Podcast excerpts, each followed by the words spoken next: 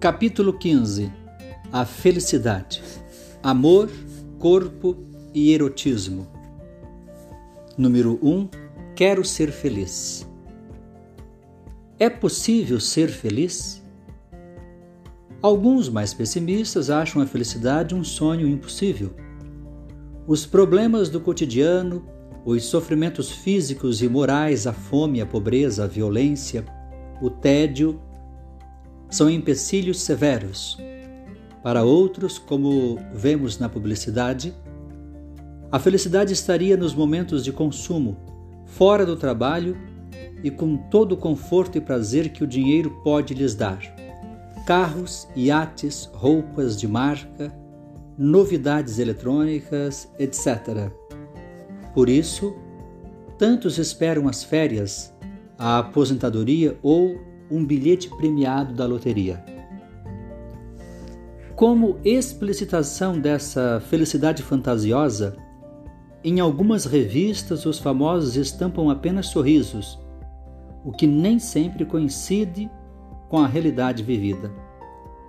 Em outras são expostas com certa crueldade relações mal sucedidas, brigas, internações para tratamento de dependência de drogas ou na luta contra o envelhecimento para mais uma cirurgia plástica. Pelos consultórios médicos passam pessoas com estresse, a doença do nosso tempo. O enfrentamento de depressões desemboca na banalização do consumo de psicofármacos, as pílulas da felicidade. Por essa perspectiva, a felicidade é vista pelo avesso, a não dor, o não sofrimento, a não perda. De certo modo, representa a adequação das pessoas a comportamentos padronizados, o que Nietzsche chamaria de felicidade de rebanho. A felicidade, porém, não se revela numa busca cega. Ela se encontra mais naquilo que o ser humano faz de si próprio e menos no que consegue alcançar com os bens materiais ou o sucesso. A esse respeito, Aristóteles diz que podemos escolher o prazer, o sucesso, a riqueza, mas na esperança de sermos felizes. Portanto, apenas a felicidade é escolhida por ela mesma. Por isso, na ética aristotélica, conhecida como eudemonismo, do grego eudaimonia, felicidade, as ações humanas tendem para o bem e o bem supremo é a felicidade. Esta, por sua vez, consiste na realização da excelência, o melhor de si, que para Aristóteles é a sua natureza de ser racional.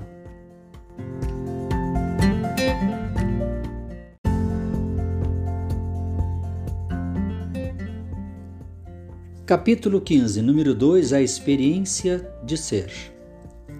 O filósofo francês contemporâneo Robert Misray identifica três aspectos que explicitam a felicidade como experiência de ser. Letra A: Sentimento de satisfação. De maneira geral, a felicidade comporta um dado característico que é o sentimento de satisfação em relação ao modo como vivemos, a possibilidade de sentirmos alegria, contentamento, prazer. Por experiência, sabemos que não se trata de uma plenitude, porque esse estado de espírito não ocorre o tempo todo, já que a vida feliz não exclui contratempos como a dor, o sofrimento e a tristeza. Letra B. Autonomia de decisão.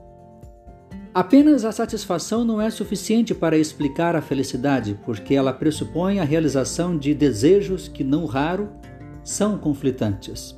Por exemplo, você pode ficar em dúvida entre assistir a um filme ou estudar. O filme pode ser um prazer comparado com o esforço do estudo, mas talvez signifique a privação de outro prazer, tendo em vista um bem futuro, como a profissionalização que dependeria do estudo. Em qualquer um dos casos, uma decisão satisfaz um desejo, mas frustra outro. A questão é saber decidir qual é a finalidade mais importante naquele momento e no conjunto de seus projetos. Vemos aí mais um componente da felicidade: a autonomia da decisão. Se ficamos sujeitos a impulsos ou às influências externas, o que ocorre nas sociedades massificadas nas quais os comportamentos tendem a padronização na verdade, não somos livres. Ao contrário, quando agimos de acordo com nossos próprios projetos de vida, decidimos de modo mais coerente. Letra C. Disponibilidade para a reflexão. A disponibilidade para a reflexão nos permite apreciar o que desejamos da vida como um todo conforme projetos que dão sentido às nossas decisões. É o que Mishai chama de experiência de ser, expressão que muitas vezes ele designa pelo termo alegria. No entanto, não se trata de qualquer alegria passageira, pois a felicidade supõe a duração e a permanência da experiência que a constitui. Convém chamar a atenção para o conceito de reflexão sem identificá-lo apenas à razão ou, pior ainda, a uma razão castradora dos desejos. A atividade reflexiva a que se refere Mishai não é puramente intelectual, porque não se distancia dos desejos nem se cumpre a revelia da alegria e das razões que a fundamentam. Mishai completa: A alegria, mas não os prazeres e as alegrias instantâneas e limitadas a elas mesmas.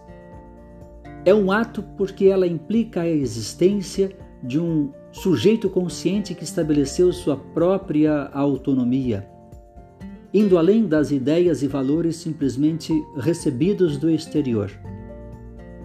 O sujeito estabeleceu seus próprios valores, ele apreendeu a si mesmo como fonte e origem do sentido que quer dar à sua existência. Robert Mishai, A Felicidade, ensaio sobre a alegria. Ao nos referirmos à experiência de ser de um sujeito livre, consciente de sua individualidade, entramos no campo da ética. A reflexão sobre o que fazer da nossa vida para alcançar a felicidade nos coloca diante de escolhas morais em um ambiente de convivência com outras pessoas. O que é a felicidade se não tivermos com quem compartilhar nossa alegria? Porque a felicidade é também a celebração da amizade, do amor e do erotismo. Veremos a seguir como os filósofos pensaram o amor, as paixões, o significado do corpo e, por consequência, como compreenderam a felicidade.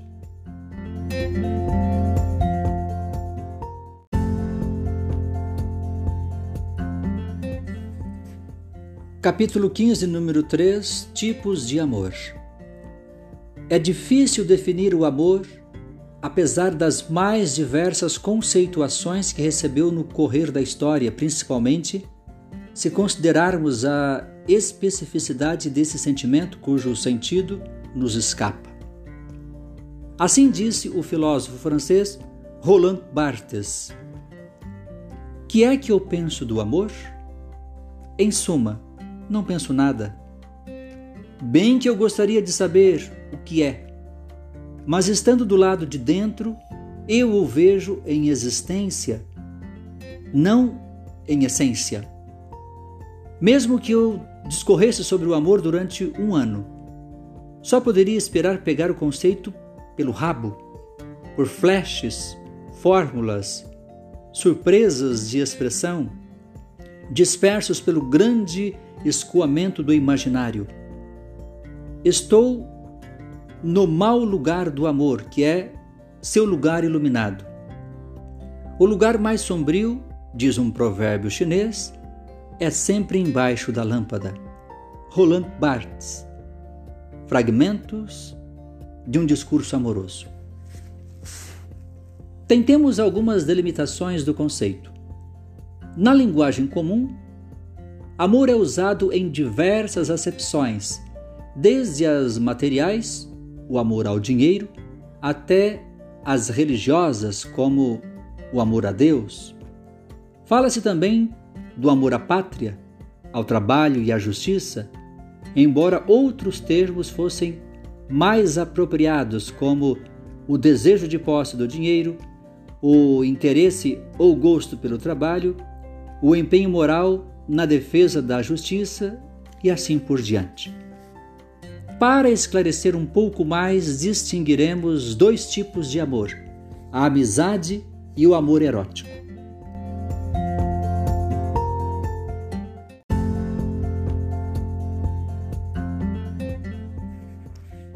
Capítulo 15 Tipos de amor, amizade.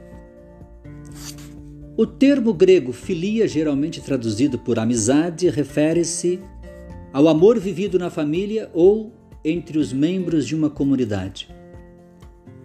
Os laços de afeto que o expressam são, em tese, a generosidade, o desprendimento e a reciprocidade, isto é, a estima mútua. Além desse sentido geral, distinguimos a amizade propriamente dita quando o indivíduo mais forte une pessoas que se escolheram pelo que cada um é. Por isso, Aristóteles explica que os que desejam bem aos seus amigos por eles mesmos são os mais verdadeiramente amigos, e conclui: Mas é natural que tais amizades não sejam muito frequentes, pois que tais homens são raros. Acresce que uma amizade dessa espécie exige tempo e familiaridade. Como diz o provérbio, os homens não podem conhecer-se mutuamente enquanto não houverem provado sal juntos, e tampouco podem aceitar um ao outro como amigos, enquanto cada um não parecer estimável ao outro e este não depositar confiança nele. Os que não tardam a mostrar mutuamente sinais de amizade desejam ser amigos, mas não o são, a menos que ambos sejam estimáveis e o saibam, porque o desejo da amizade pode surgir depressa, mas a amizade não. Aristóteles, Ética a Nicômaco. O segundo tipo de amor é o amor erótico. Diferentemente de outras expressões de amor, a paixão amorosa está associada à exclusividade e à reciprocidade. É de tal ordem a força desse impulso que foi necessário o controle dos instintos agressivos e sexuais para que a civilização pudesse existir. Embora a atividade sexual seja comum aos animais, Apenas os humanos a vivenciam como erotismo, como busca psicológica, independentemente do fim natural dado pela reprodução. O ser que deseja, escolhe e ama comunica-se com o mundo e com o outro, numa linguagem tanto mais humana quanto mais se exprime de maneira pessoal e única. Por isso, ao contrário da tradição, que caracteriza o ser humano apenas como racional, poderíamos vê-lo também como ser desejante, como força que impulsiona a busca do prazer e da alegria de conquistar o amado. Esse desejo, porém, não visa apenas alcançar o outro como objeto, mais que isso, busca o reconhecimento do amado quer capturar sua consciência, porque o apaixonado deseja o desejo do outro.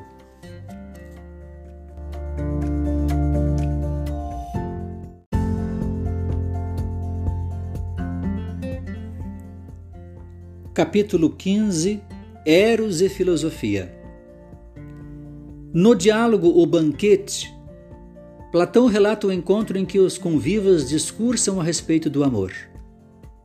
Vamos destacar dois desses convivas: Aristófanes, melhor comediógrafo da época, e Sócrates, mestre de Platão.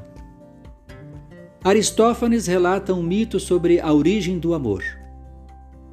Ele diz que no início os seres humanos eram duplos e esféricos e os sexos eram três. Um deles constituído por duas metades masculinas, outro por duas metades femininas e o terceiro, andrógeno, metade masculino, metade feminino. Por terem ousado desafiar os deuses, Zeus cortou-os em dois para enfraquecê-los. Dessa separação, cada metade buscou restaurar a unidade primitiva, surgindo daí o amor recíproco. Sócrates, por sua vez, lembra o diálogo que tivera com a sacerdotisa Diotima sobre a origem e a natureza de Eros. Segundo ela, durante a festa em honra ao nascimento de Afrodite, Pênia, pobreza, deitou-se ao lado de Poros, riqueza, e Eros foi concebido. Aos pais deve a inquietude de sair da pobreza para alcançar o que deseja. Por isso, o amor é a oscilação entre o não possuir e o possuir. É um desejo intenso de qualquer coisa que não se tem. Interpretação platônica do mito de Eros. O relato de Aristófanes reforça uma das ilusões da vida amorosa: o desejo de encontrar sua metade, aquela que nos completa e nos retira da solidão, ser apenas um em vez de dois. O encontro amoroso seria a fusão, a completude e, portanto, a felicidade.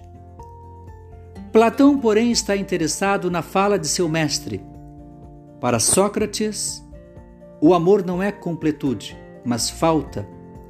O que deseja, deseja aquilo de que é carente. Portanto, o amor não é fusão, como queria Aristófanes, mas busca constante, porque sempre desejamos aquilo que não temos. Eros é ânsia de ajudar o eu autêntico a se realizar, a se aperfeiçoar. Nesse sentido, a vontade humana tende para o bem e para o belo, só que o faz de maneira gradual. Começa atraído pelos belos corpos, a beleza física, até alcançar a beleza espiritual Veja o que disse Diotima a Sócrates.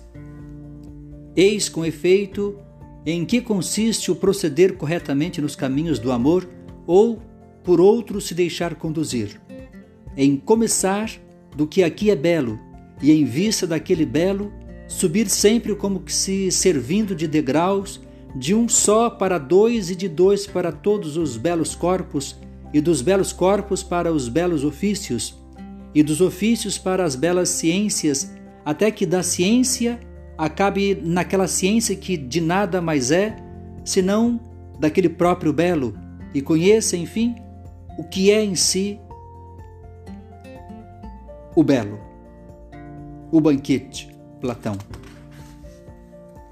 A sacerdotisa refere-se a uma ciência especial, a filosofia, capaz de reconhecer o que é o belo em si.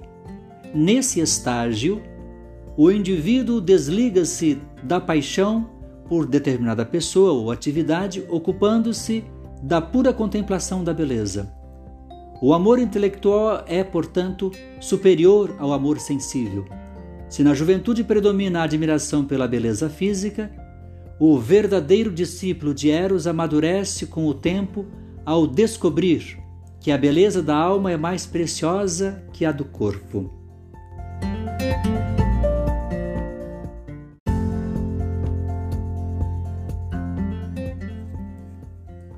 Capítulo 15, número 4 Relação Corpo e Alma. Com base na interpretação do mito de Eros, precisamos compreender as conclusões de Platão a respeito das relações entre corpo e alma. Enquanto a alma é superior ao corpo, este nada mais é do que a prisão da alma. Assim, Platão subordina as paixões à razão, Eros a Logos. Ao reconhecer a superioridade da alma sobre o corpo, Platão estabelece uma hierarquia que perduraria por longo tempo nas interpretações filosóficas. Na Idade Moderna, o filósofo francês René Descartes, 1596-1650, influenciado pela revolução científica levada a efeito no século XVII, manteve a concepção dualista de corpo-alma. Embora haja semelhanças com o dualismo platônico, apresenta também diferenças, porque Descartes concebe um corpo-objeto associado à ideia mecanicista do ser humano-máquina. Para o filósofo, nosso corpo age como máquina e funciona de acordo com as leis universais da ciência. A semelhança com Platão se deve à convicção de que cabe à alma submeter a vontade à razão e controlar as paixões que prejudicam a atividade intelectual. Em As Paixões da Alma, Descartes afirma que podemos conhecer a força ou a fraqueza da alma pelo, pelos combates em que a vontade consegue vencer mais facilmente as paixões. Descartes explica, porém, que apesar de diferentes, corpo e alma são substâncias que se relacionam, porque a alma necessita do corpo é pela imaginação que o corpo fornece à alma os elementos sensíveis do mundo, e é pelo corpo que podemos experimentar sentimentos e apetites.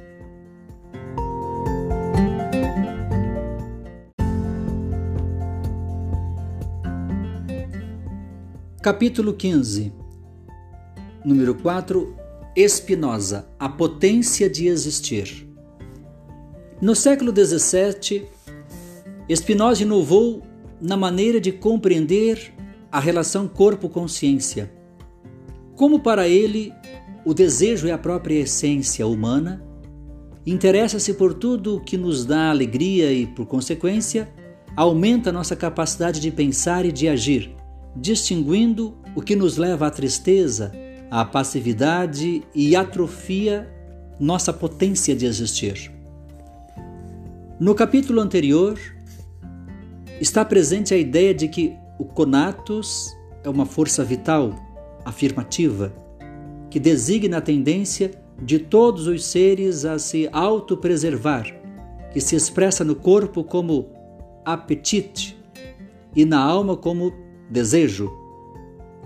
A intensidade do conatus, no entanto, depende da qualidade de nossos apetites e desejos e da maneira como nos relacionamos com as forças externas.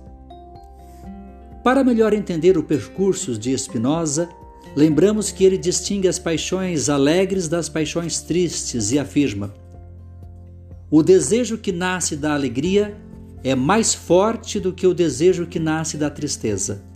Ou seja, os desejos nascidos da tristeza, inveja, ódio, medo, orgulho, ciúme, vingança, melancolia, são mais fracos porque impedem o crescimento, corrompem as relações e se orientam para formas de exploração e destruição. Por sua vez, os desejos nascidos da alegria, amor, amizade, contentamento, admiração, generosidade, benevolência, gratidão, são mais fortes porque aumentam nossa capacidade de agir e de pensar. Em outras palavras, a alegria faz corpo e alma expandirem seus talentos e, fortalecido, o ser humano torna-se capaz de afastar uma paixão triste.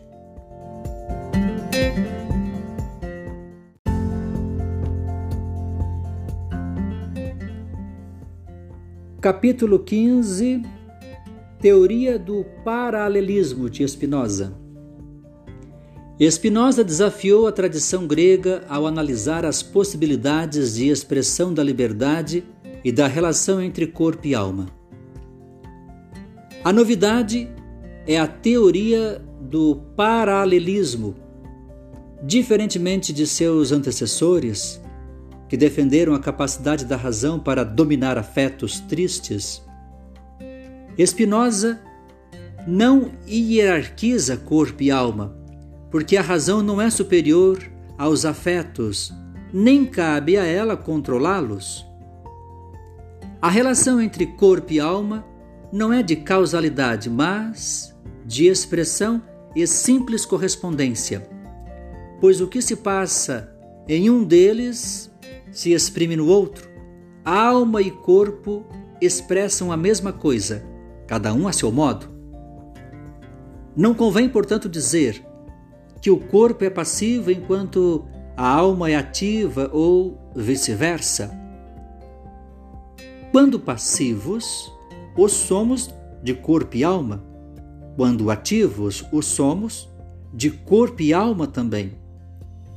Somos ativos quando autônomos, senhores de nossa ação, e passivos quando o que ocorre em nosso corpo ou em nossa alma tem uma causa externa mais poderosa que nossa força interna. Podemos então entender como Spinoza define alegria e tristeza. A alegria é a passagem do ser humano de uma perfeição menor para uma maior. Já a tristeza é a passagem do ser humano de uma perfeição maior para uma menor. Enquanto a paixão triste nos afasta cada vez mais de nossa potência de agir, a paixão alegre, ao aumentar o nosso ser e a nossa potência de agir, aproxima-nos do ponto em que nos tornaremos senhores dela e, portanto, dignos de ação. Assim, o amor é a alegria do amante, fortificada pela presença do amado ou da coisa amada. Apetites e desejos jamais serão dominados por uma ideia ou uma vontade, mas apenas por outros afetos mais fortes. A alma nada pode contra uma paixão triste, na medida em que somente uma paixão mais forte poderá afastá-la. E quanto à alma, qual é a sua força e a sua fraqueza? A virtude da alma, no sentido primitivo de força, de poder, consiste na atividade de pensar, conhecer. Portanto, sua fraqueza é a ignorância. Quando a alma se reconhece capaz de produzir ideias, passa a uma perfeição maior e é afetada pela alegria. Mas, se em alguma situação a alma é incapaz de compreender, a descoberta de sua impotência provoca o sentimento de diminuição do ser e, portanto, de tristeza. Nesse caso, a alma está passiva.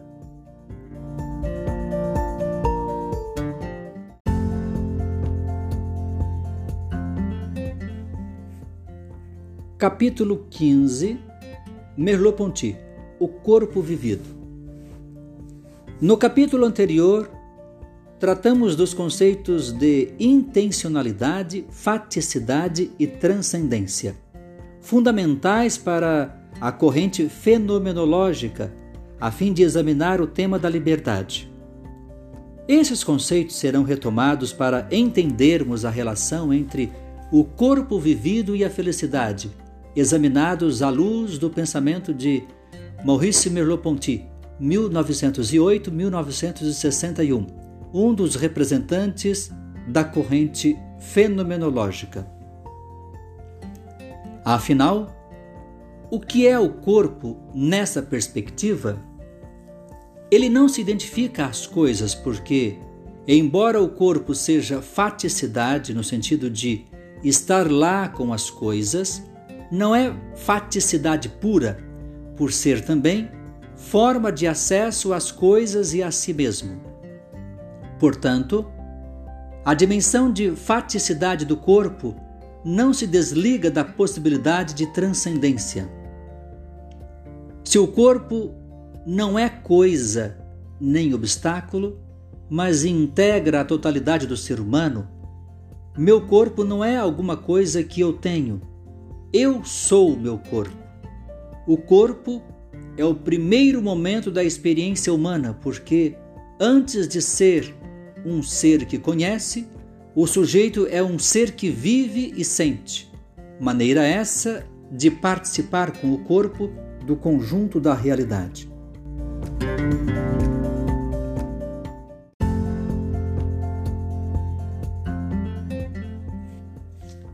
Exemplos de integração corpo-consciência a partir de Merleau-Ponty.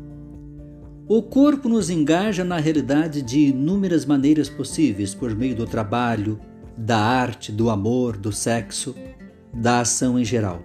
Vejamos alguns exemplos. Ao estabelecer contato com outra pessoa, revelamos-nos pelos gestos, atitudes, mímica, olhar, enfim, pelas manifestações corporais. E esse gesto não é um simples ato mecânico, é um gesto expressivo, pois diz algo que remete à interioridade do sujeito. Um olhar pode significar raiva, desprezo, piedade, súplica ou amor.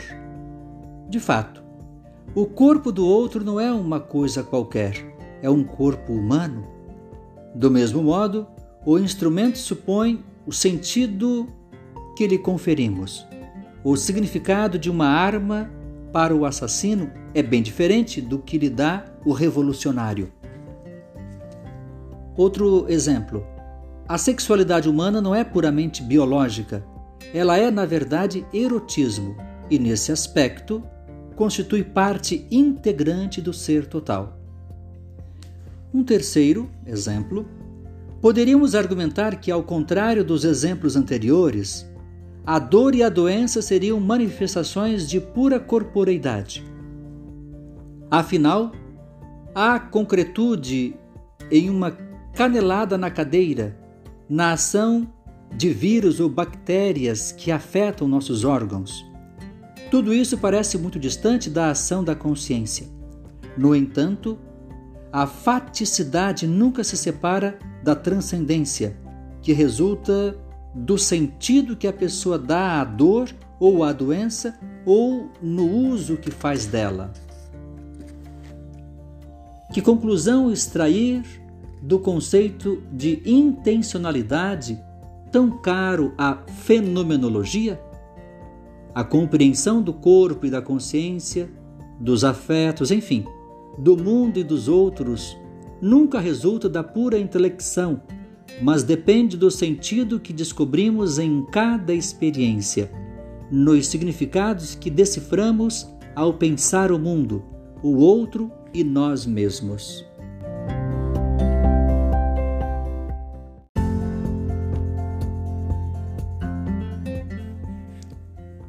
Capítulo 15, número 5 Sexualidade e Erotismo.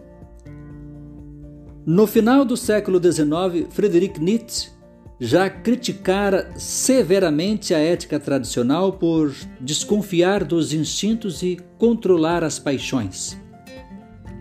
A filosofia nietzschiana orientou-se no sentido de recuperar as forças vitais, subjugadas pela razão durante séculos. Posteriormente, diversos pensadores debruçaram-se sobre a questão da sexualidade como parte integrante da consciência humana. O grande precursor dessa virada foi Sigmund Freud. Freud, a natureza sexual da conduta humana. O médico austríaco Sigmund Freud, 1856-1939, pai da psicanálise, partiu da hipótese do inconsciente contrariando as crenças racionalistas que faziam da consciência humana o centro das decisões e do controle dos desejos. Diante das forças conflitantes das pulsões, o indivíduo reage, mas desconhece os determinantes de sua ação. Caberá ao processo psicanalítico auxiliá-lo a recuperar o que foi silenciado pela repressão dos desejos. Outra inovação da psicanálise encontra-se na compreensão da natureza sexual da conduta humana. Vejamos alguns de seus conceitos. Libido. A energia que preside todos os atos humanos é de natureza pulsional, pela qual Freud põe em relevo o conceito de libido. De difícil definição, a libido pode ser entendida como a pulsão da energia sexual, mais propriamente, a manifestação dinâmica da pulsão sexual na vida psíquica. Na psicanálise, a energia das pulsões refere-se a tudo que podemos incluir sob o nome de amor.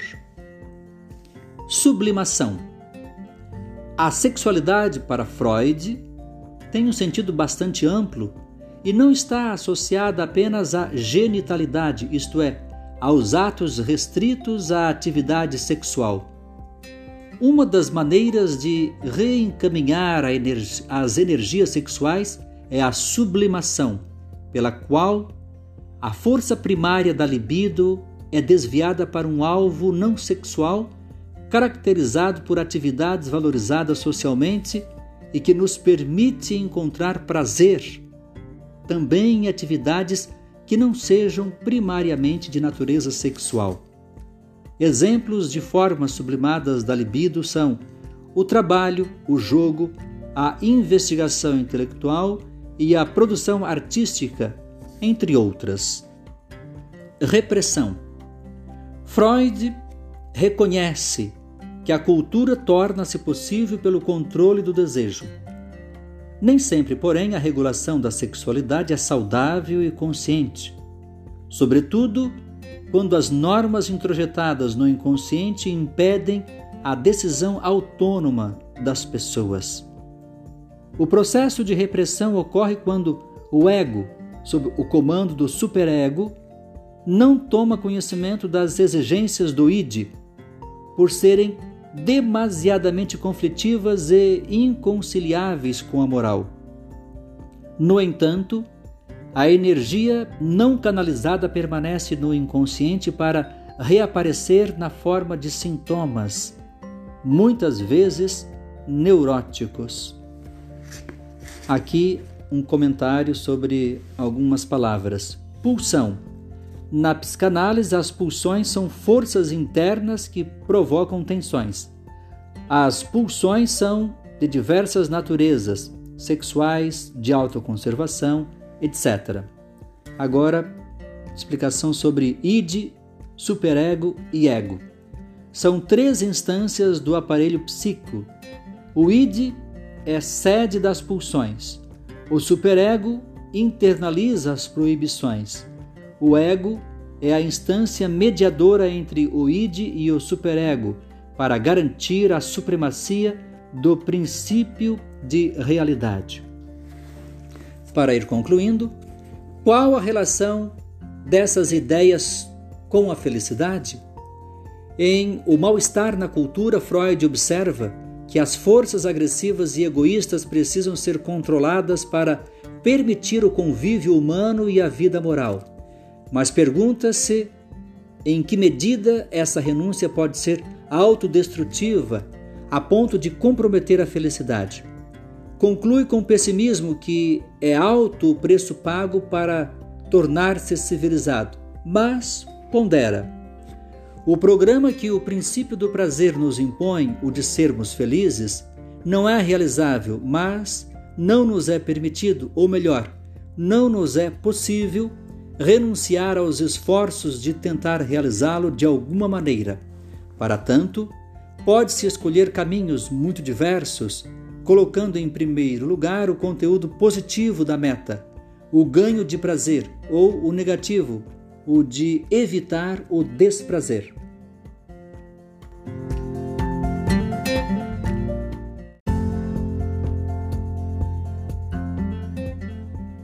Capítulo 15 Marcuse, a deserotização do corpo. No século XIX, o controle exercido sobre o trabalhador fabril tornou-se cada vez mais severo. O princípio de adestramento do corpo, que o submetia à férrea disciplina com jornada de 14 a 16 horas em locais insalubres, contribuiu para que o trabalho não representasse apenas um freio para o sexo mas que promovesse um processo de dessexualização e deserotização do corpo. Ou seja, quando o trabalho é instrumento de exploração econômica, dele são retirados o prazer e a possibilidade de humanização. O filósofo Herbert Marcuse, 1898-1979, participou da escola de Frankfurt, na Alemanha, exilando-se depois nos Estados Unidos. Na décadas, nas décadas de 1960 e 1970, influenciado pelo marxismo e pela psicanálise, indagava a respeito da possibilidade de uma civilização não repressiva. Embora esperasse que o progresso tecnológico haveria de dilatar o tempo livre e propiciar melhores condições de trabalho, concluiu pela negação desta utopia, pelo menos naquele momento. Eros e civilização. Na obra Eros e Civilização, Marcuse constata que as exigências da nova ordem industrial capitalista provocam uma superrepressão intimamente ligada ao princípio de desempenho. Seguindo esse princípio, o trabalhador interioriza a necessidade de rendimento, de produtividade ao desempenhar funções pré-estabelecidas e organizadas em um sistema cujo funcionamento se dá independentemente da participação consciente de cada um. Assim, o ideal de produtividade da sociedade industrial faz-se por meio de repressão. Eficiência e repressão convergem. Nesse ambiente repressor, a sexualidade, que deveria impregnar todas as ações humanas prazerosas, restringe-se a momentos isolados nas horas de lazer, além de ser reduzido à genitalidade, ao ato sexual exclusivamente. Mais ainda, em alguns casos, é controlada para não se desviar da função de procriação. Poderíamos objetar que a partir da década de 1960, com a chamada Revolução Sexual, a repressão seria substituída pela valorização da sexualidade, o que significaria, segundo alguns, uma liberação. No entanto, o capitalismo reagiu incorporando as novas tendências a fim de amenizar seus efeitos. Por exemplo, uma ampla produção de revistas, filmes, livros, peças teatrais atende aos interesses despertados pelas questões sexuais. Essa produção, porém, volta-se para um novo filão de, do consumismo. O sexo torna-se vendável e exposto como em prateleiras. Ao examinar o conteúdo de tais publicações, percebe-se que, na verdade, simulam a liberação da sexualidade e reforçam preconceitos. Para Marcuse, essa liberação é ilusória porque, na verdade, é um tipo de repressão mais sutil.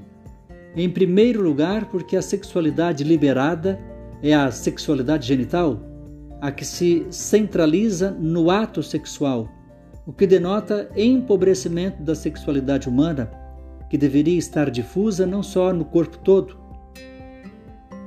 como também no ambiente e nos atos não propriamente sexuais.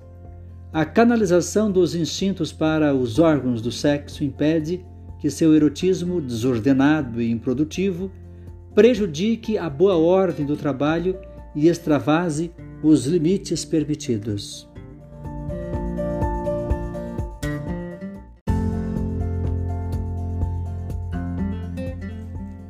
Capítulo 15 Foucault A microfísica do poder. Michel Foucault 1926-1984, autor de História da Sexualidade, observou que na civilização contemporânea fala-se muito sobre sexo, valendo-se, sobretudo, do discurso científico. Para ele, a ciência naturaliza o sexo, reduzindo-o a uma visão biologizante. Ao mostrá-lo como algo natural, estabelece padrões do que é normal ou patológico. Classifica os tipos de comportamento e aprisiona os indivíduos à última palavra do especialista competente, por meio do qual o sexo é vigiado e regulado. Foucault vai mais longe ao investigar de que maneira as instâncias do poder atuam sobre o indivíduo para criar modos de agir de pensar e conclui que a imposição de comportamentos passa pela domesticação e docilização do corpo. Pela teoria da microfísica do poder, Foucault demonstra como a debilitação do corpo não depende necessariamente do aparelho do Estado ou de algum outro modo de dominação às claras, como a escravidão. Na verdade, ela decorre da ação de micropoderes que se exercem de maneira difusa nos mais diversos campos da vida social e cultural, no próprio seio da sociedade. Esse tipo de disciplina atua na organização do espaço, no controle do tempo e na vigilância, visando a padronização do comportamento. Marcuse e Foucault, por caminhos diferentes, desvendam o controle sobre o corpo e sobre a sexualidade, ainda quando esta aparece como normal ou liberada. Perguntamos: como justificar a felicidade de um sujeito cuja autonomia é diminuída sem que ele perceba? Torna-se difícil discutir felicidade com tanto controle social.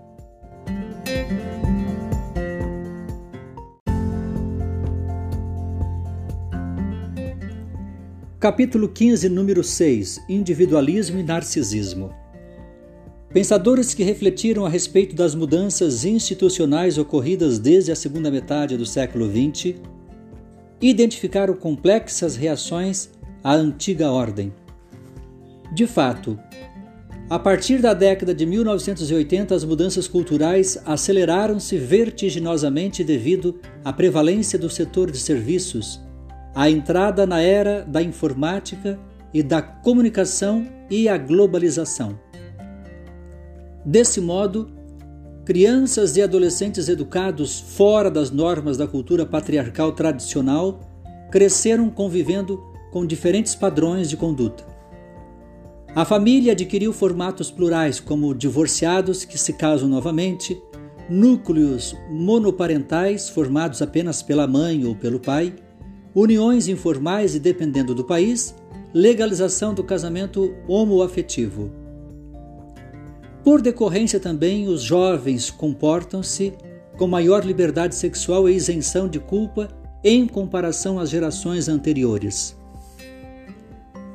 Quais são as consequências da flexibilização de regras de comportamento que passam a permitir modos plurais de conduta? O que se percebe em um primeiro momento é o individualismo, porque cada um se volta com maior intensidade para si mesmo, na busca da realização dos desejos aqui e agora. Como decorrência, intensificou-se o narcisismo devido à ênfase no aprimoramento da própria imagem e pela ânsia de consumo numa sociedade hedonista e permissiva.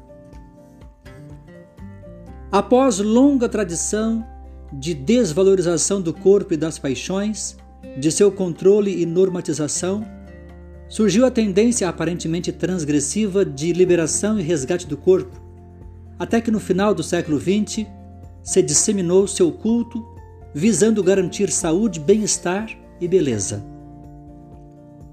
O filósofo francês Gilles Lipovetsky refletiu sobre as mudanças do nosso tempo e as considerou inevitáveis. Referindo-se ao ecletismo da felicidade, destacou aspectos positivos na nova ordem, na qual coabitam fenômenos contraditórios de massificação e de personalização, de individualismo exacerbado e de individualismo responsável. Por um lado, estaríamos ganhando autonomia e personalização, já que as respostas não estão prontas, o que permite comportamentos alternativos. Nesse caso, basta conciliar a preocupação de si com a generosidade no esforço para a construção de uma individualidade responsável pelo outro e pelo mundo.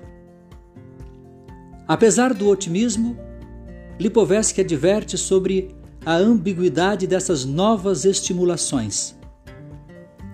Ao mesmo tempo que exerce uma função de personalização, o narcisismo realiza também uma missão de normatização do corpo, de normalização do corpo.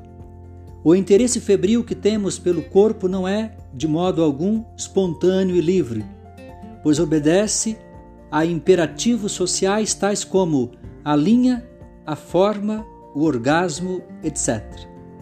Gilles Lipovetsky, A Era do Vazio, ensaio sobre o individualismo contemporâneo.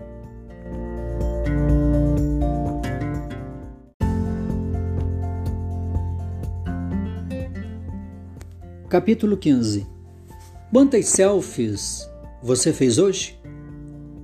Tratamos até aqui de narcisismo e personalização e também do vai e vem entre si mesmo versus encontro com o outro, entre massificação versus autonomia. Para exemplificar, destacamos a febre das selfies. Sempre houve interesse de perpetuação da própria imagem, como constatamos na história humana com as máscaras mortuárias, além de pinturas e esculturas voltadas para perenizar a figura de uma personalidade. Os próprios artistas sempre fizeram autorretratos. Com o advento da fotografia e, sobretudo agora, na era do celular, ampliou-se a possibilidade da autorreprodução ad infinitum da própria imagem. Você já parou para pensar sobre esse fenômeno contemporâneo? Sabemos que o termo narcisismo deriva do mito grego de Narciso, que, encantado pela própria imagem refletida na água, nas águas de uma fonte, apaixona-se por si mesmo e se afoga. Freud retomou esse mito, reconhecendo que o amor de si é importante para o desenvolvimento da criança, que necessita ser objeto de amor dos outros e também de si mesma.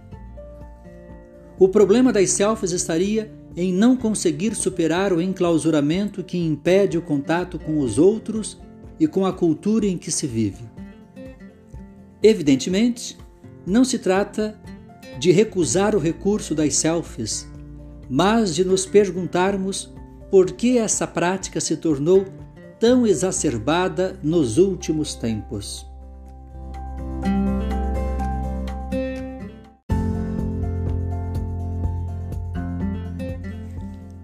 Capítulo 15, número 7 Felicidade e Autonomia. Fizemos um percurso na história da filosofia para analisar o que é ser feliz e levantamos a hipótese de que a felicidade não se separa do processo de constituição da identidade de cada um de nós, da nossa experiência de ser. Essa busca, porém, não é solitária mas depende das amizades, do amor, do erotismo e, nesse sentido, de como compreendemos nosso corpo, nossos sentimentos e a relação com os outros.